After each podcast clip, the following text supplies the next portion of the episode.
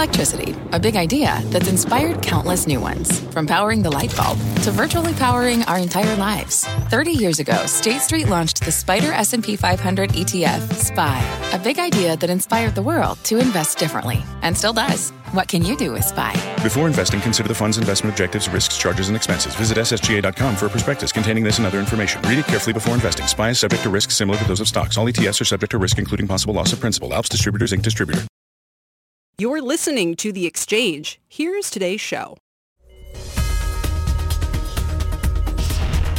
Thank you, Scott. Hi, everybody. Welcome to the exchange, and here's what's ahead of us. We've got stocks rallying and bonds rallying and gold and silver rallying. Oh, and Bitcoin, too. How can that be? We're going to look at the common denominator that's driving everything higher these days. And speaking of sizzling, the solar stocks are also on fire this year. Some are more than tripling. We're going to talk about what's behind that run and whether it can continue. Plus, pizza power spot on, and Google wants employees to stay home and take a vacation. It's all ahead in rapid fire today, but we do begin with the markets. Dom Chu is back with the numbers. Hi, All Dom. right, so Kelly, I could take a vacation as well and maybe eat more pizza. I just had one, I know this, but it was because I had a kid, so I don't know if it's vacation or not. Anyway, Kelly, it is predominantly green on the screen so far. The modest gains are carrying over into the afternoon session, but you can see here near half a percent gains for the Dow Industrials and the S&P 500, but outperformance from the recently underperforming NASDAQ composite we want to circle that because this is going to be a key index to watch this week when a lot of those big tech companies report their earnings results. Remember, Facebook, Amazon, Apple, Alphabet all reporting their results after Thursday's closing bell. It's going to be a big week for technology earnings. It's already been a ridiculously good week for gold prices. Look at that. Over the last 10 years, the last record high that we saw for gold was here, $1,923 an ounce. It got as low as 1045 over the last 10 years. And here we are again, 1941, the last trade there. So a big gold star for gold prices. That trade still predominantly moving to the upside along with silver. Watch those miners as well. And to end on a couple of stock specific stories here. Hasbro, the worst performing stock in the S&P off 8% after earnings and sales disappointed earlier this morning. Meanwhile, you've got Tapestry. It's off at session highs, but still up 1% after analysts at Goldman upgraded that stock. They like their strong balance sheet, among other things, as well as, Kelly, controlled promotionality. Look at those words. Back over to you. Well, Dom, I stand corrected because paternity leave is no vacation. No. Welcome back. Let's get to D.C. now where Republicans are hammering out what their proposed next round of stimulus is going to look like. It will likely include another round of checks to households and reportedly the extra $600 unemployment benefit will be trimmed to about 200. Kayla Tausche joins us now with the latest. Kayla?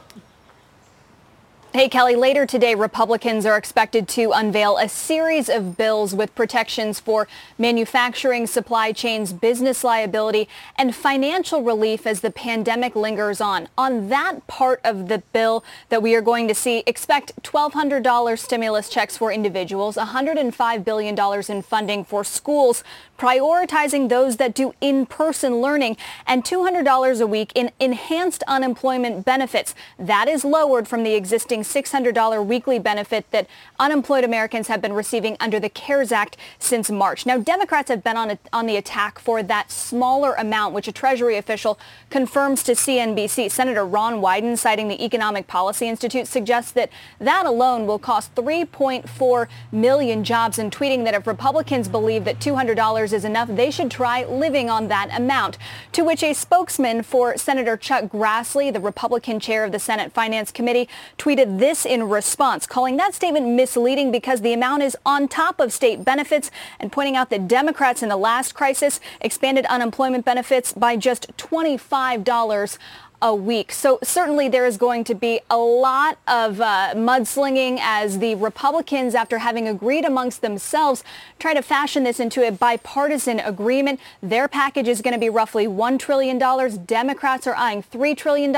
So there's a lot of ground to make up here, Kelly. We'll see what Senate Majority Leader Mitch McConnell unveils when he's expected to speak on the Senate floor at 4.30 this afternoon. And Kayla, I know we asked you a little bit about this last week, but as this becomes more clear, what do you think timing looks like for a final agreement? And then, you know, for people who are worried about that unemployment benefit or wondering when that check to households might go out, what kind of time frame do you think we're looking at? Well, already, Kelly, this is the last week that unemployed Americans will be receiving that $600 a week expansion uh, for a time period ended last week. 49 out of 50 states uh, actually had that benefit end the week of July 26. So already uh, there's going to be a significant change to the bottom lines of, of many Americans who find themselves unemployed. The Treasury Secretary has said that he intends to reach an agreement by July 31st. Both chambers of Congress have an interest in getting this done as soon as possible possible. The question is really whether they can find agreement, how quickly, and then how quickly they can get this legislation actually drafted when pen meets the paper. Right, absolutely. Kayla, thanks. Kayla Tausche with the latest on that for us. Well, it's been hard to keep these markets down lately. Stocks are back in the green today and about to post their fourth straight month of gains. At the same time, gold just hit a fresh intraday high, as Dom was talking about. Silver is at its highest level in nearly seven years, and bonds are rallying too. Treasury yields are sitting just about at record lows. Is there a common thread driving all of these asset prices higher, Bitcoin included? For more, let's welcome in Julie Fox, Managing Director for UBS Northeast Private Wealth Management, and Barry Knapp is Managing Partner and Director of Research at Ironsides Macroeconomics. It's great to have you guys both here. So Barry, I'll, I'll turn to you first. What is the common thread here? the common thread is it's actually quite similar to what happened at the beginning of the last business cycle where pardon me, we just had this fantastic amount of stimulus thrown into the system, um, both on a monetary and fiscal basis. But the big difference between this cycle and last cycle is last cycle, we, first of all, we had regulatory and monetary policy working at cross purposes. So I, I recall actually uh, being at Barclays in those days where we would have meetings with the monetary policy arms and they would ask us, why aren't you lending the reserves? And the regulators would ask us, why don't you have 30 days of liquidity? So that regulatory break on the velocity of money really meant that a lot of that cash that was pumped into the system didn't get utilized. Additionally, the household sector was deleveraging, so that impacted the demand right. for credit and the like. But this cycle is very different. It's not a financial cycle. Credit is expanding. Bank asset growth has been well over $2 trillion this year. So it is likely that things like the BIS credit gap, which is a pretty good measure of the velocity of money, is going to continue to improve and expand. And that money will get pushed out into the system hmm. and it will not be a deflationary or disinflationary cycle. That was Reinhart and Rogoff. Uh, one of their most profound findings that people ignored was 10 years after a financial crisis, you still have disinflation. Yeah. This isn't yeah. a financial crisis. Yeah, no, for sure. So basically, Julie, it's, uh, you know, it's the Fed on steroids. It's the Fed on steroids without, you know, the fiscal piece of this working against it. It's, it's you know, monetary policy. And, and we've heard this argument time and again. So what does that suggest to you? Does it suggest that investors who are looking at any one of these asset classes can basically count on prices going higher? Well, I think what you've seen is, you know, really a common thread here is that there's a lot of uncertainty over the economic outlook. And what the market is pricing in is really a V-shaped recovery. And you really have the, the tale of two stories where um, investors are trying to have their cake and eat it too. And those who are more optimistic have really looked at things like uh, stay at home and, and, benefited from tech stocks. And then those who are more pessimistic have looked at uh, doing some things in their portfolios more to hedge like gold. And so I think that's why you're really seeing um, um, you know, such high prices in tech and then such high prices in, in gold, like you were saying uh, as well.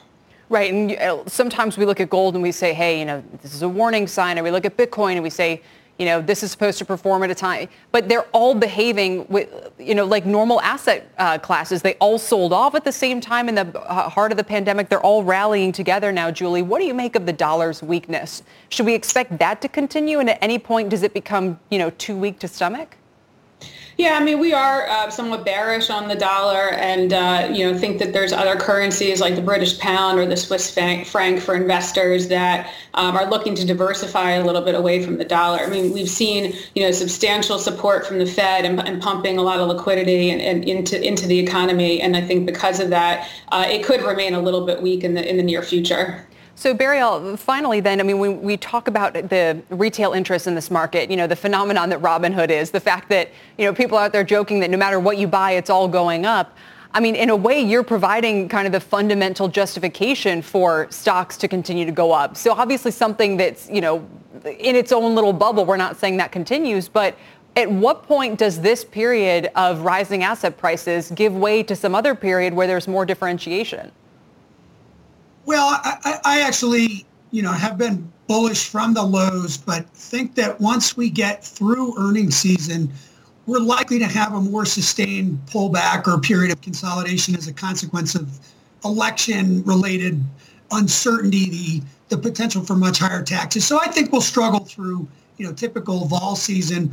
But um, there is a lot of differentiation in the market. And, um, you know, Kelly, one final point I would make about that dollar weakness that's, that's really important here, and most people aren't really focusing on this. There's been a lot of work from places like the BIS over the last 10 years that the vast majority of trade credit now is conducted in U.S. dollars, which means for a place like Mexico, if the dollar goes up or the Mexican oh. peso goes down, that doesn't really benefit them because they can't get the credit to produce the goods to be able to sell them. Hmm. So Mexico actually benefits from a stronger peso and that will boost their exports. So other places, you know, gold is kind of going a little off the trend line and yeah. not quite parabolic, but I would look at places like Mexico and Brazil and those equity markets because they could really benefit from a, a sharp rebound in global trade. Yeah. Global trade was weak during the whole trade war. So inventories are low and there's potential for a sustainable recovery there. That to me is maybe even more interesting than gold, although I'm long gold for probably the first time in my life. Oh um, man, uh-oh. You know, if, if Barry Knapp's in on gold, you know, you know you got you got to move, and we're almost near 2,000 now, which is crazy. We're going to talk more about this in a moment. Thank you both for now. Barry, Julie, we appreciate it uh, for all your views on the markets today. We actually just got a record low five-year note auction. Let's bring in Rick Santelli for more on that and the dollar and everything else going on. Rick? Yes, Kelly, you're exactly right. The yield at this five-year Dutch auction, 0.288, which usurps the previous all-time low yield at an auction for five years, which was 0.33. Uh, I gave the auction a D plus, just like the last auction. This is the second one today, the two-year. Everything was a bit below average. We're moving the paper. We're getting ready for another historic stimulus package for COVID. And while all this is going on, the numbers keep getting bigger. This 49 billion was the biggest five-year auction ever. Quickly, uh, 2.32 bid to cover, much lower than the 10 auction average, as was every statistic, whether it was indirects at 58.1, dealers take a larger than expected 29.6. Uh, no matter how you sliced it, it was a below average auction. Uh, tomorrow will be the seven year, which is going to be at 44 billion. And this package a record 141 billion. And of course, we, we listened to Barry Knapp just talk about the weaker dollar. And, and indeed, look at a two-day chart down three quarters of a cent today alone. Yes, the weak dollar index and all this debt is kind of the same story. We'll continue to monitor. Kelly, back to you. Biggest uh, five-year auction ever, the lowest yield ever. No surprise it was a little weak. Rick, thank you. Rick Santelli. And let's stick with what's been going on in all these other asset classes. Dig a little deeper into gold right now. We just mentioned it hit a new intraday high today for the first time since September of 2011. We're talking about it at 1931 this afternoon, an ounce that is. Will virus concerns, geopolitical tensions, high stock valuations, and low treasury yields keep the gold rush going? Our next guest says today's close could give us a clue. We welcome Jim Iuorio. He's managing director at TJM Institutional Services. Jim, I mean, this is the first time in a while I'm hearing a lot of chatter just from people, just the public talking, saying, what about what's going on with gold? What's going on with silver? Um, you know, so talk us through these moves that you see here.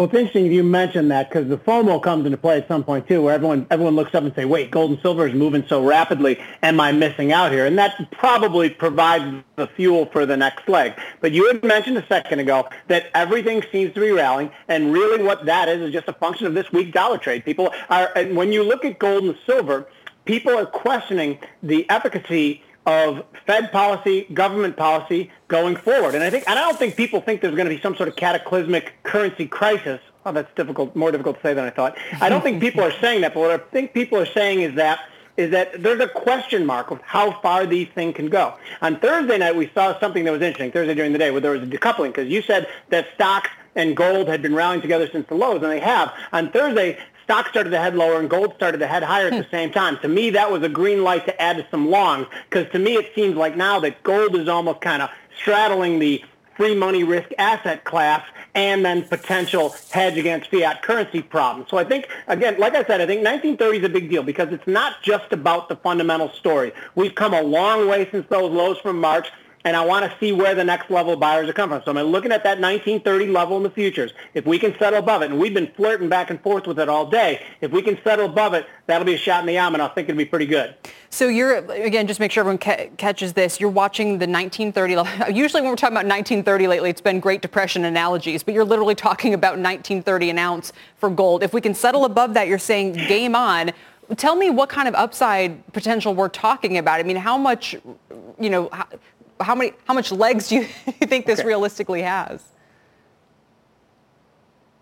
Okay, so I don't I don't mean to be one of these guys like gold going to the moon, but realistically, when we've shot up so high and we're sitting and we sit above 1930 and we show no signs of a pullback, if that goes to later in the week and we see no signs of a pullback and it's full steam ahead, my next level in the in gold is going to be 2,500. Now I'm not putting all my legs eggs in one basket on that. As I've told people on Twitter, you know, they, they've known I've been low, long silver and I've been long gold for quite a while now. I've actually hedged some of that. I'm still long both, and I think the next move could be significant. But if we if we have a strong week in gold, I don't. I think 2,500 is relatively reasonable. As crazy as that sounds. Got to move on, Jim. But your bullishness does apply to silver as well.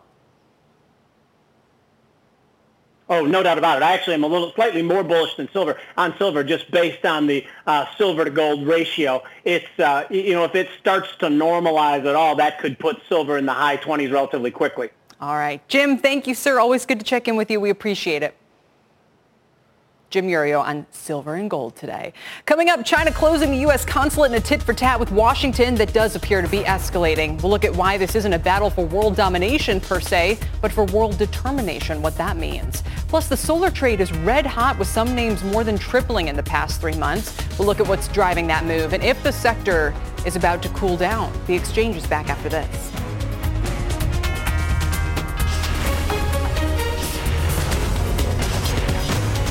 This is The Exchange on CNBC.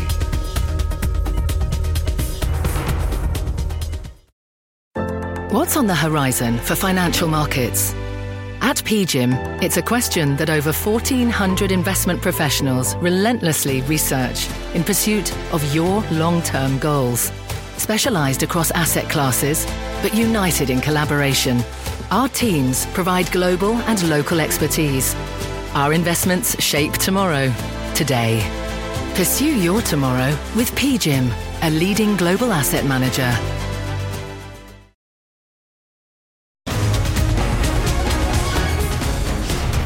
Welcome back. China retaliating against the closure of the Chinese consulate in Houston by shutting down the U.S. consulate in Chengdu and taking control of it today.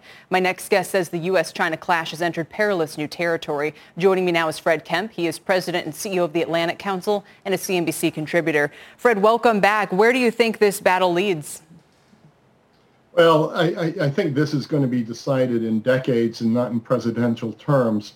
Uh, but what you've heard last week from Secretary Pompeo's speech at the Nixon Library, and that was that followed a speech by uh, Attorney General William Barr, FBI uh, leader Chris Wray, the National Security Advisor O'Brien. So this was a fuselage of speakers, American speakers, really laying down things as a new Cold War with China. But what's wrong about calling it a new Cold War, Kelly, is it looks backwards, and, and this is totally new. Hmm. The U.S. has never had a peer competitor this capable before across all the realms of competition, technology, economy, political, military. And the Chinese have never had this degree of world power before, so they're going to be making decisions they've never made before. They've gone from 2% of global GDP in 1980 to 20% last year. No country in history, certainly not in modern history, has ever grown that quickly, and they're they're growing accustomed with power and how to exercise it. And we're going to have to manage the world together, and we just haven't figured out how to do that yet. Yeah, I thought it was very interesting that you say this isn't so much a battle for world domination as it is for world determination, although you actually still mean world domination, but you're seeing a different kind of way. It's determining the very shape of the world order. It's determining whether, as you say, it's going to be democratic or autocratic. It's determining whether there's going to be free speech or not. And we've already seen the way those doing business with China play by their rules, not ours. Yeah, the uh, the world domination term has been used hyperbolically for many years, but no country in history has ever really uh, achieved it. You can have be a determiner of world events, and I'd say the United States, with its allies, has been that for most of the last 75 years, setting up the rules, uh, the international order, everything from the uh, European Union, the NATO, the Bretton Woods organizations. The real question is who's going to create the standards and rules for everything from technology to rule and law going forward? Who's going to have the key positions at the uh, international agencies? Uh, most people don't actually know that the International Monetary Fund, in the bylaws, it says the world's largest economy will be the setting for the headquarters for the International Monetary Fund. That used to be a joke, but at some point, China is going to say, well, why is this sitting in Washington, D.C.? Shouldn't it be in China? These are the issues that are going to come up, and that's what I mean uh, by world determination. Yeah. Is you're not going to dominate the world, but you can determine a lot of outcomes, and they could be determined more and more by China in the future. So, Fred, that said, whether it's Trump or Biden in the White House for the next four years, does the U.S. need to purposefully decouple from China? Uh, you know, uh, what is the best course of action, especially when so much of our commerce is intertwined? These are the world's two largest economies. And if you just look at Germany, one, our closest ally, our biggest ally in Europe, its biggest trading partner is China. Uh, if you ask Germany to decouple from China, they're just they're going to say nothing doing. If you ask our uh, Middle East uh, allies, who now have China as the biggest recipient of their oil deliveries, they're also going to say nothing doing. And so it seems to me that this decoupling talk will boil down over time to sensitive technologies and other issues. China will selectively choose non-American suppliers for a great many things, so there'll be a voluntarily de- de- decoupling from their side, it is already taking place. Yeah. And that's why it's a totally new world is China grew up in the system, economic system that we with our allies created. They don't want to break it down either. So over time, we're going to have to find a way to live with each other. I think what Secretary Pompeo is saying is we have not uh, called balls and strikes on China. We haven't been uh, tough enough with them on cyber issues, on inter- intellectual property right. issues, on investment freedom issues, and that we have to be better at that. But what we have to do to make that better is we have to get back together with our allies.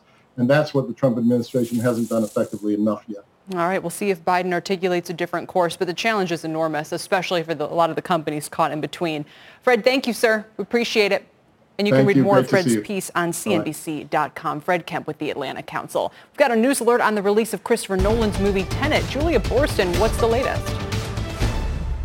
Warner Brothers is announcing that on August 26, it will release Nolan's Tenet internationally in over 70 countries, including the UK, Canada, France, and Germany. Then it will open it Labor Day weekend in select U.S. cities. It's unusual to forego a simultaneous global release for a movie this size. The film cost more than $200 million to make and is expected to generate about two-thirds of its revenue overseas. In the U.S., Warner's is hoping to keep it in theaters for longer than usual as those theaters open up. Now, taking a look at the movie theater chain stocks, Cinemark shares down, um, all, all of those uh, stocks down. Cinemark down over 1%, AMC over 3%, IMAX down less than the rest of them, just fractionally. Kelly, back over to you. All right, a lot of people watching this one as a barometer of the reopenings. Julia, thank you with the latest on Tenet. Coming we've got three names reporting this week that have a high track record of beating expectations. We'll tell you who they are.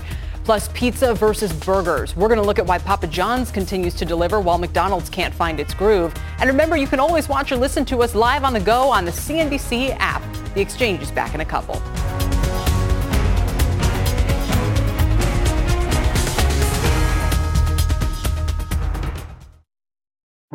People today can spend half their lives over 50. So it's good to be financially ready for what's important to you as you get older, like a family vacation. Or starting your dream business. Welcome to Connie's Coffee. How may I help you? AARP's trusted financial tools can help you plan for whatever your future holds. That's why the younger you are, the more you need AARP. Start planning today at aarp.org/moneytools. This podcast is supported by FedEx. Dear small and medium businesses, no one wants happy customers more than you do. So you need a business partner just like you. Like FedEx, who understands your passion for serving your customers because they have the same commitment towards you. That's why FedEx offers you picture proof of delivery, packageless and paperless returns, as well as weekend home delivery to 98% of the U.S. on Saturday and 50% on Sunday. See the FedEx service guide for delivery information. What's more, FedEx Ground is faster to more locations than UPS Ground. Trust FedEx for timely deliveries. See what FedEx can do for your business. Absolutely, positively FedEx. Welcome back. Let's get to Sue Herrera for our CNBC News update. Hi. Hello, Kelly. Here's what's happening at this hour, everyone. Garmin says its online systems are now being restored and normal operations are expected to resume over the next few days after they were shut down on Thursday. The navigation company says a cyber attack encrypted some of its systems, making its websites unusable. No word on whether or not Garmin paid a reported $10 million ransom demand. Google is giving employees working from home the option to keep doing so through the end of June. It had been telling workers they should expect to be back in the office by January. And as demand for pizza surges during the pandemic, Papa John's wants to add another 10,000 workers to the 70,000 it already has in North America. This is the second time the restaurant chain has added to its workforce due to the pandemic. Lots of deliveries going on there. That is the news update this hour. Kelly, back to you. All right, Sue, thank you. Earnings for the S&P 500 are expected to show the second quarter posting the worst annual decline since 2008. But there are a handful of companies reporting this week that have a strong track record of beating expectations. First up, Visa. They report Tuesday after the bell. They've topped street estimates 93% of the time in the past 49 earnings reports. The stock is up nicely for the year, but it is down about 8% from its 52-week high. How about chipmaker Lam Research, which has also beaten expectations more than 90% of the time? It's rallied 22% this year, and it's just slightly off its yearly high. It reports on Wednesday. And finally, F5 Networks, which reports tonight, has a history of beating expectations and averages a move of roughly 3% the following day. It's only off about 2% from its 52-week high. For more on this story and for a few more names, head over to cnbc.com slash pro. Coming up, Stifel is betting that one stock will be a streaming success when it reports this week. Google says stay home longer, and companies are telling employees to take a break, please. That's ahead on Rapid Fire. Plus, is it time to jump into the red-hot solar trade with the stocks nearly tripling this year in some cases? We'll discuss. Stay with us.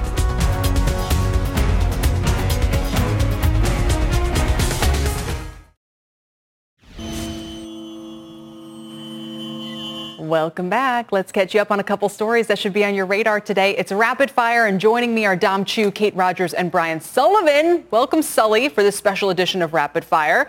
Uh, let's start with some Papa John's. You just heard the news from Sue. They are looking to hire 10,000 more people. The stock has been on fire this year, up 150%. Kate, compare that with McDonald's. It's flat. What's the main difference here? McDonald's should be doing extremely well because of the drive-through, right? And they report earnings today, I think. Uh, yep, tomorrow morning we are definitely looking forward to that to hear from McDonald's. I think you're really seeing consumers gravitate, as we've been talking about, Kelly, toward delivery and carry out. McDonald's does have a robust drive-through business. About two-thirds of its sales come from the drive-through, but I think people are leaning really heavily right now on delivery, and that's why you've seen not one but two major hiring announcements from Papa John's throughout the pandemic of hiring at least 10,000 workers. That's a huge number. We've also heard similar hiring announcements from Domino's and Chipotle, two other outperformers in this sector during this time, once again, as people really tend to gravitate towards these names that have these really robust carry-out and delivery systems. One difference, though, between Papa John's and Domino's is that Papa John's does actually work with all of the major aggregators, and Domino's, hmm. as we know, does this on its own. Brian, what do you think? Should McDonald's, should all these fast food companies be trying to do more delivery, or do you just have to kind of live with the sandbox you're in? I think it's going to go the other direction for McDonald's. I think if I owned a McDonald's franchise, I would say, why do I have a dining room going forward? You mm. know, hmm. you think my sales aren't down that much. I can hire about one third the people. I don't have to worry about cleaning the dining room and dealing with all that hassle. I think there's a real risk that you're going to kind of go to these just drive-through only type restaurants for Mickey D's. By the way, to go on what Kate said, DoorDash says that pizza delivery was up 1,500 percent. Wow. So I think that might be part of your answer. How is that possible, Dom? People already get a lot of pizza. I mean, but I do think that Sully makes a great point about the future of the dining room and, and how bright it is. All right, so here's what I will do. I'm, I'm going to, because we, we strive for balance here on Rapid Fire, right? I'm going to give you the alternative view to that, all right? I, I, I, I, I'm going to try. Here, here's what I would say. Personally, I have ordered a lot more pizza from the likes of Domino's. The only reason why I don't go to Papa John's is because the closest one to me is about a 20-minute drive away. So that's the reason why I use Domino's. Here's what I would tell you, though. There are so many people in my town that are going out, and, and, I live in a state, by the way, that still has outdoor dining and certain limited indoor dining options. Yeah. so that's one thing. The other thing here, too, is there are a lot of folks out there who are dying to go out there and have people serve them a food or a drink. Now, now the reason why I'm saying that saying doesn't this, happen at McDonald's. Uh, so here's what, it doesn't happen at McDonald's, but there are folks out there who really feel as though one of the senses of normalcy they will have, guys, is to go out and dine out. And if they can do that, restaurants still do want to operate some sort of dining capacity. Whether or not that's fast food or takeout pizza, I don't know. However, I do know that there are folks out there who feel as though, yes, let's get things going and actually get restaurants back up and running the way they should be. I know. Okay, I know you want to get Kelly, I know. go ahead. Go ahead. I'm going to skip Spotify. Go ahead. No, quick last point. Uh, McDonald's just paused once again reopening its dining rooms. Let's not forget that. They're taking another pause. They took a three-week pause in the beginning of July. COVID cases are climbing, and as much as people may want to get out there and eat, you know, it's going to be a while before you can actually go and sit in a physical McDonald's dining room and do that. All right, and all, yeah, but they probably realize they can make just as much money without the people. That's one of the. It's they're not going to pause just out of social or charitable good. Right. There's a long-term incentive here that they're totally eyeing. I agree. Um, we are going to mention Spotify. All anyone needs to know their $305 price target. Things a monster podcast. It, we, you guys know the story with that one. So let's move on. Talk about what's going on with gold and silver. Brian, I especially want your take here. As I mentioned earlier, I hear a ton of people who are asking me about gold and silver, just kind of your neighbors, just people that you encounter. And silver especially because it's more accessible price point. You know, it's in the 20s for the retail investors. What do you think about these moves? Well, we did it as the RBI on Worldwide Exchange this morning. By the way, silver having its best run since the year after the Brady Bunch went off air, 1975, by the way. Go, silver is up 95% since the March low. Silver has returned 20% more than the NASDAQ 100. So I guess silver is the new Netflix. I don't know. Maybe we need a new acronym with the metals. Listen, at some point, with a couple trillion dollars being thrown around, not just here, but globally, you might get inflation. I don't know. If we do, paper dollar goes down. You get the value of hard assets that goes up. Plus, you've got this negative convexity trade. Big word alert. Sorry about that with regards to bonds and interest rates being where they are. And so if you're a bond manager, you probably want to buy some gold or silver to hedge out that negative convexity with regard to interest rates. And, and by the way, the Robin Hooders love it. The interest Yes, in yes. silver, SLV, and GLD is like tripled in the last three weeks. That should end well. Well, Dom, that's why that's why I'm I'm I'm paying attention. I, I, here's what I would say. I'm not going to use the words convexity or, or concavity in any way, shape, or form in this particular part of my, my report here. But I, what I would say is every time you see a massive run-up in precious metals like this in, in, in the ETF era, you've seen a lot more of that happen, as Brian points out, in silver-related assets. Now, some people call it the poor man's gold, but in essence what you have is a precious metal that's not exactly like gold, but is much cheaper in unit cost per gold. So you look at the ETFs like the SLV, that's the ticker that tracks it, and the ETF side of things, versus GLD, that's the ticker that tracks gold. For a lot of folks out there, the retail investor tends to look towards some of those cheaper options where they can buy more shares or units. And that might be one of the reasons why experts say silver prices have far outpaced anything that you've seen with gold and certainly with some of the stuff in the stock market. So watch silver as one of those poor man's gold trades. That's the reason why you're seeing that spike up, Kel. One more thing, and I'm going to combine the last two topics. We're going to get this all in here. But Brian, you mentioned inflation being a driver of a lot of what's going on, the weaker dollar, this run-up in asset prices, and I don't know. I mean, are we ready to have that conversation yet? You know, I mean, are we are we sure we're not going to be talking about the, the battle to stay out of disinflation for three and five and seven and ten years? I don't know. We've been talking about inflation, Kelly, for 10 years. Where's it been? I mean, I don't know. It hasn't been there as well. So I agree with you. I don't think we're ready to have it yet, but we've never seen this kind of global stimulus. Look at the cover of The Economist this week. Free money, basically the world awash and thing. I will add this to Dom's point as well. Unlike gold, and don't throw the teeth thing at me, gold has no industrial use. Silver does. So if we get some sort of a rebound in the global economy, you might need to buy silver as a metal to actually build stuff. Mhm. You know, it goes into things like photovoltaic cells and solar cells and solar panels and stuff like that. So silver actually Auto has parts, a use. yep. Gold is just cool to get, I guess. That is true. Uh, all right, let's talk about Google, Kate, which is now having employees work from home through 2021. They say for roles that are non-essential in the office, the CEO Sundar Pichai is saying to workers, uh, we are extending our global voluntary work from home option through June 30th, 2021. Good news, bad news, what do you make of it? You know, it's such an interesting topic. Obviously, we continue to follow companies giving people more time to come back to the office. There's a lot of liability associated with actually going back to the office. So I think there's some of that at play here. What does this do for the future of big cities is something that we continue to look at. And also what does it do for these employees' salaries? If you decide to move out of a big city, are you going to get some type of a salary adjustment? In what you're making because maybe you're moving to a lower cost of living place. I just think that there are so many different factors that are entangled in this. Really, really interesting. But yeah. I tend to believe that I think people will want to live in cities in the future again. Like the city will not just go away. Can you know, we talked about got, this last wait week. Wait till but... you've got a couple critters running around, okay? then we're, we're yeah. gonna, gonna have this discussion again. But Brian, it's, it's true that, it, and people need to be aware of some of the tax rules here. Now that this has become a really longer term thing, you leave New York State and you're and you don't have to work from home you still owe New York state taxes. My dad talks about this all the time, the convenience tax. You got to be really careful or you're going to get, you think you're lowering your cost of living? You got to be really careful.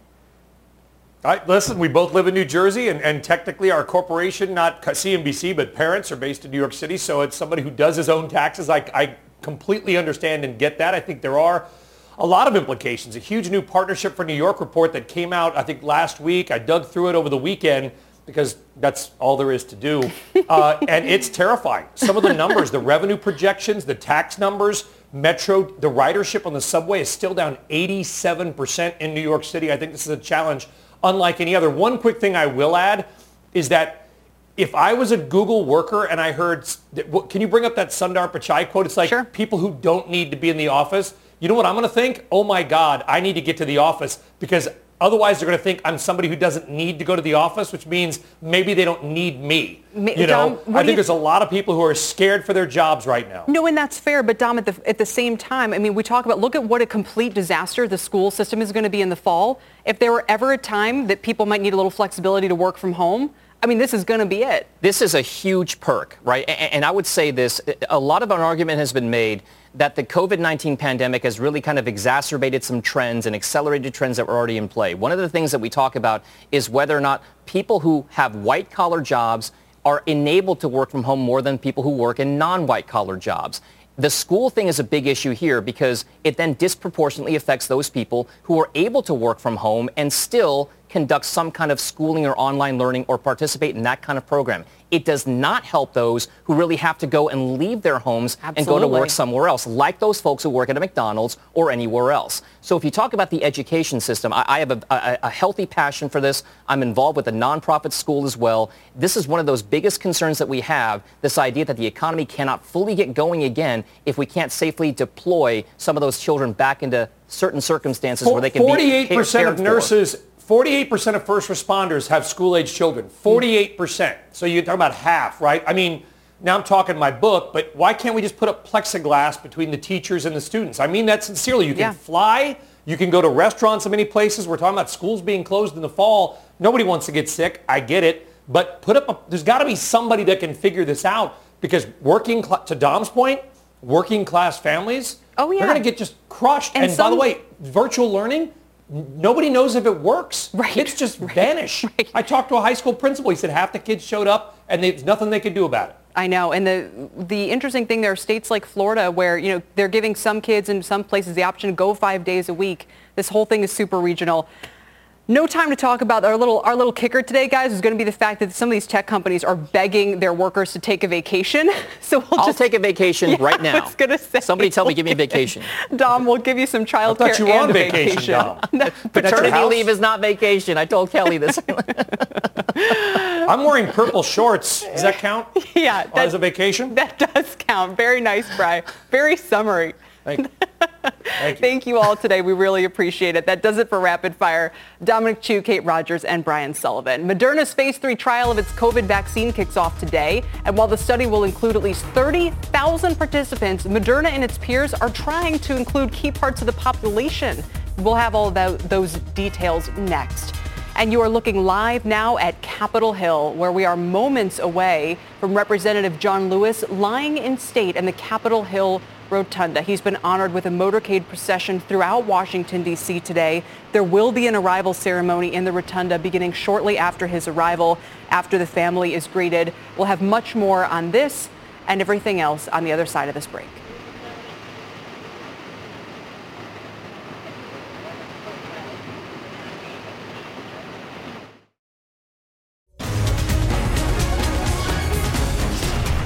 Welcome back to the exchange. Shares of Moderna are climbing today. They're up about 6% after announcing they received an additional $472 million from the government for vaccine development. This is as the first of its phase three trials of a COVID vaccine kicks off today. Dr. Fauci also saying that enrollment in Moderna's trial should be done by the end of the summer, but the process is hitting snags when it comes to re- recruiting diverse enough volunteers. Meg Terrell is here now with that story and why it's so important. Meg? It's tremendously important, Kelly. So we know that more than 100,000 people expressed interest on the NIH database in the vaccine trials just since they posted this website July 8th. But ensuring that the folks who are most uh, at risk of severe disease uh, is a key priority in these trials. Take a look.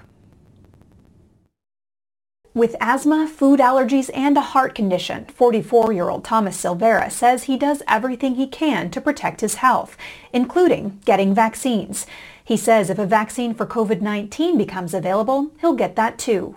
I will kind of be leaning towards that of getting the vaccination. But he says he knows many in his community may be hesitant, especially to participate in clinical trials before a vaccine is approved. The trust issue is the biggest factor there. That's a key challenge as phase three efficacy trials get underway of the vaccines in the U.S. COVID-19 disproportionately affects communities of color. As we start recruiting for phase three, we really need to be incredibly mindful of reaching out to those communities who are hardest hit to ensure that we are getting individuals who are at heightened risk. The COVID-19 Prevention Network, formed by the National Institutes of Health, is prioritizing communities hardest hit by the disease, essential workers, the elderly, people with other health conditions, and Native American, Latinx, and Black and African American communities. Experts say it requires building trust. This is part of a broader issue of medical mistrust, which is entirely justified is if you go you know, way back, um, J. Marion Sims and his, you know, obstetric trauma and, and, and terrible abuse of, of slave patients to Henrietta Lacks, to the Tuskegee trials, but, but there, are, there are others. Um, what happens is this is in the lore. And the early COVID-19 vaccine trials did not include many people of color. 40 of 45 participants in the NIH Moderna phase 1 trial were white while Oxford University, which is partnered with AstraZeneca, noted a limitation of its initial study is that a majority of its participants were white as well. If we're going to make a vaccine that works for all of us, we need to be able to make sure that all of those key populations are included. Doctors leading the trials have this in mind as well. We are uh, going to be reaching out to uh, African American churches and trying to enroll in church populations. We're also going to be targeting uh, warehouses and factories, meat pl- packing plants, and places where there have been large outbreaks and uh, where we're more likely to encounter people who are at greater risk. Inclusion, experts say, starts with health providers. The number one reason black people and brown people don't participate in clinical trials is because nobody asks them. And that is a provider issue. If nobody's in- actively including them, they will miss out on something that could be life-saving. And Kelly, Moderna says they are watching this so closely as their phase three trial gets underway. Their chief medical officer told me they are getting regular updates on the enrollment at different clinical trial sites. And if different sites aren't reaching a diverse enough population, they will actually switch uh, their enrollment to other places. So this is something that's going to be very important as all of these trials get underway. It just makes sense. I mean, it would be crazy to have something that wasn't effective on that hardest hit population. Meg, thanks very much for the report. Meg Terrell, we appreciate it. Still ahead, solar stocks are hot this year. The ETF TAN is on pace for its best month in more than eight years. A top analyst says there's more room to run. Next.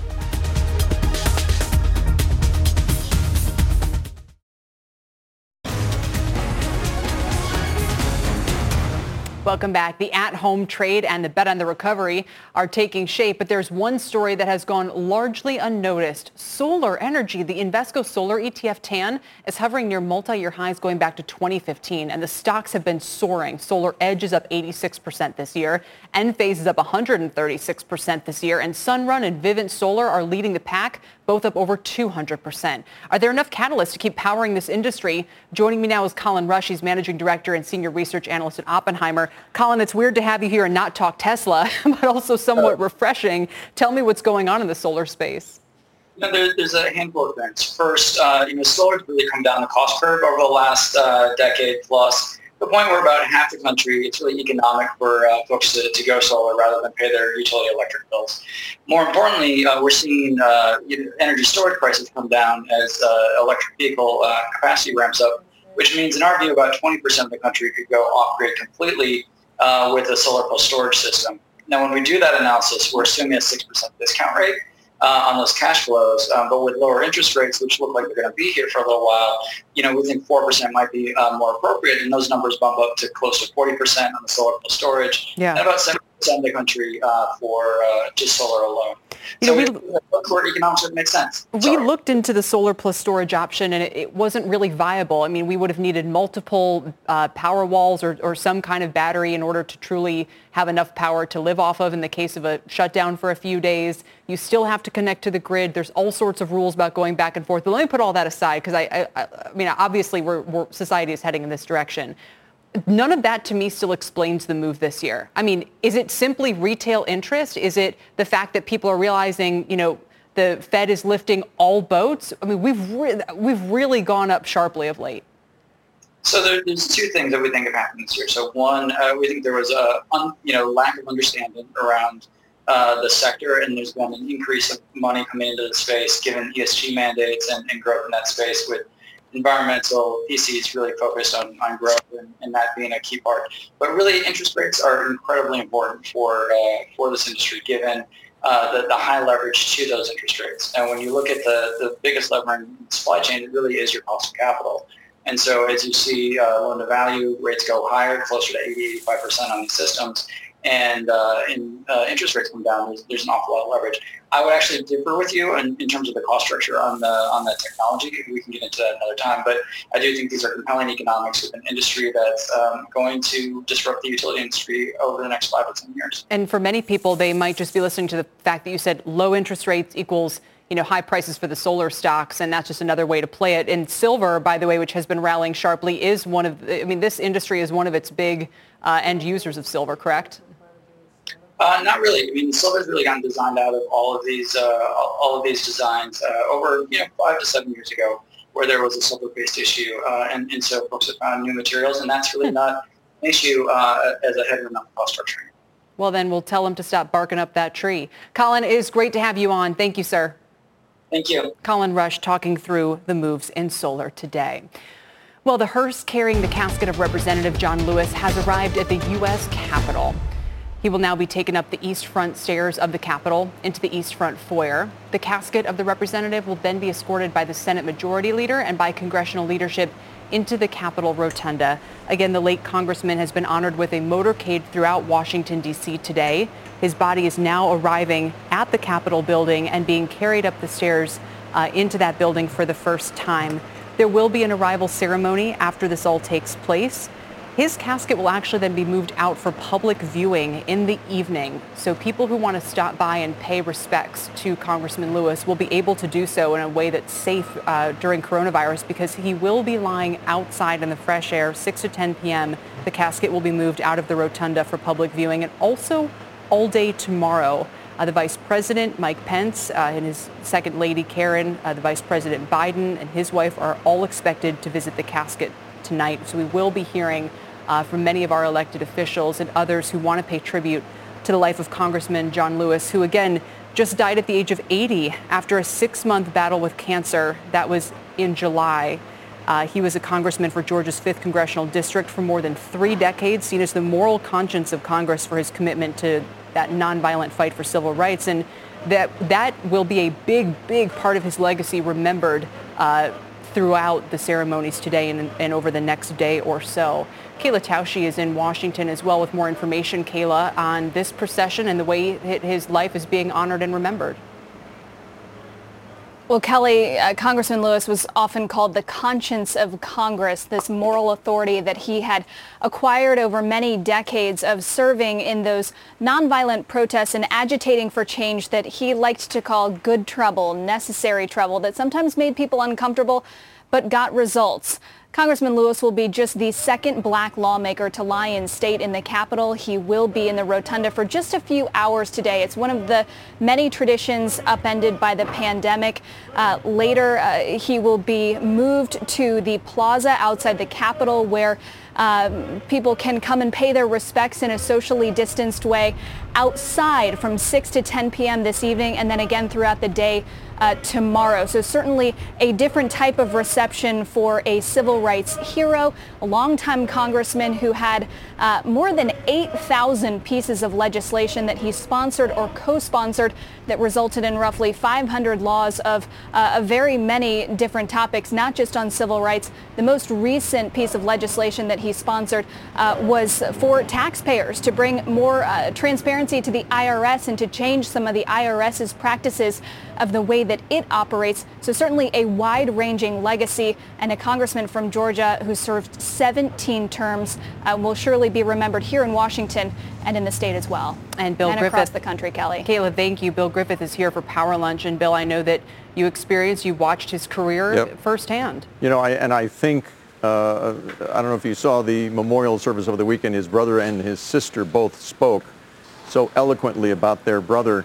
And uh, his sister especially said that John was always telling her, if you see something wrong that's wrong, do something.